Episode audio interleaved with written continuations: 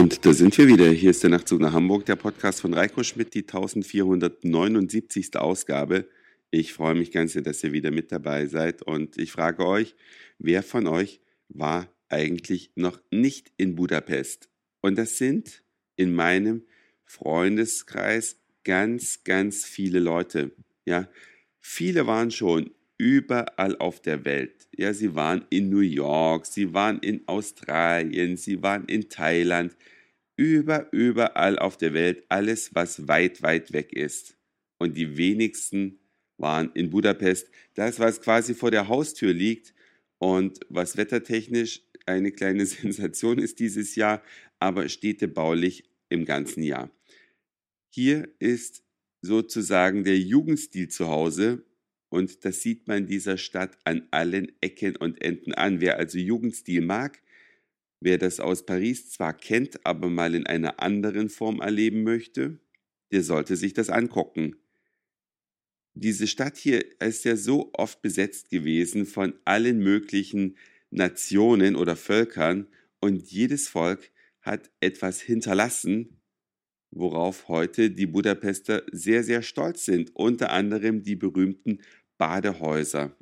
Hier gibt es viele, ja, türkische Badehäuser, hätte ich beinahe gesagt. Ja, nicht wirklich. Also von der Machart ist es ja äh, schon so, aber von der Optik, von der Architektur her sind sie Jugendstil. Ich bin leider nicht dazu gekommen, in eines dieser Bäder hineinzugehen, obwohl jeder gesagt hat, das musst du unbedingt machen. Naja, vielleicht schaffe ich es ja doch noch, zumindest mal für eine Stunde mich irgendwo ins warme Wasser zu setzen, ins Thermalwasser, ins Heilwasser. Das soll also etwas sehr Schönes sein. Wenn es mir gelingt, werde ich darüber berichten und wenn nicht, kann ich nur eins sagen. Gebt einfach mal Budapest in Google ein und ihr werdet sehen, wie schön Bäder von innen aussehen können. Dann die zahlreichen Brücken, die alle für sich genommen ingenieurstechnische Meisterleistungen seiner Zeit waren, als sie erbaut worden sind. Die Elisabethbrücke, die Freiheitsbrücke, die Kettenbrücke, alles tolle Bauwerke. Und die Kettenbrücke ist ja wirklich ganz was Besonderes, denn sie hat zwei steinerne Portale, das teilt sie sich schon mal mit der Brooklyn Bridge, aber das, was bei der Brooklyn Bridge Stahlseile sind, das sind hier eben starre Ketten, also eine Hängekonstruktion im weitesten Sinne. Und am Ende der Kettenbrücke kann man die Gelegenheit nutzen, mit einer Standseilbahn auf das Schloss hochzufahren, was wir gestern Abend auch getan haben. Und es war so, man nennt das, glaube ich, Twilight. Ja, die Beleuchtungssituation, wenn der Abend, oder nee, das war noch Tag, wenn der Tag in den Abend übergeht und später in die Nacht. So in dieser Übergangsphase sind wir mit dieser Bahn hochgefahren, sodass wir von oben noch einen Blick auf Budapest erhaschen konnten, während Tageslichtzeit war. Aber kurz darauf wurde es auch schon dunkel und das Lichtermeer erstrahlte die traditionellen historischen Gebäude sind alle angestrahlt. Ein Augenschmaus, kann ich nur sagen. Und dazu passen natürlich auch viele kulinarische Genüsse.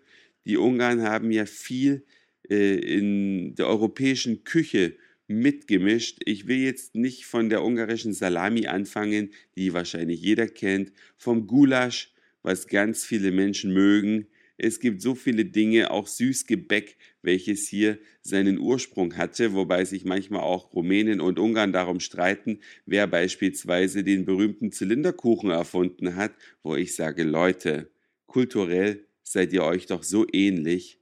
Warum streitet ihr euch? Freut euch doch, dass ihr beide diesen leckeren Zylinderkuchen habt, der auf einer Holzrolle gebacken wird. Ja, der Teig wird also um eine Holzrolle herumgestrichen. Die Holzrolle liegt äh, auf einer Art Grill und dreht sich und wird damit von allen Seiten gebacken.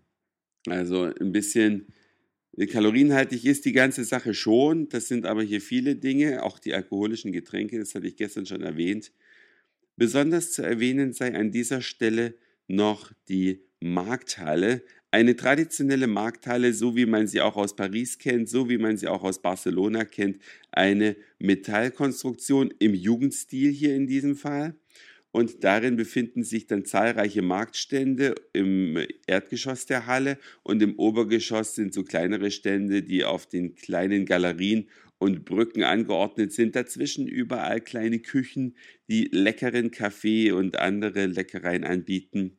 Eine absolut sehenswerte Attraktion hier in Budapest liegt am Beginn einer Einkaufsstraße, sodass man das auch noch gleich mit einem Shoppingbummel verbinden kann. So viel erstmal für heute. Das war's für heute. Dankeschön fürs Zuhören, für den Speicherplatz auf euren Geräten. Ich sag Moin, Mahlzeit oder guten Abend, je nachdem, wann ihr mich hier gerade gehört habt. Und vielleicht hören wir uns schon morgen wieder. Euer Reiko.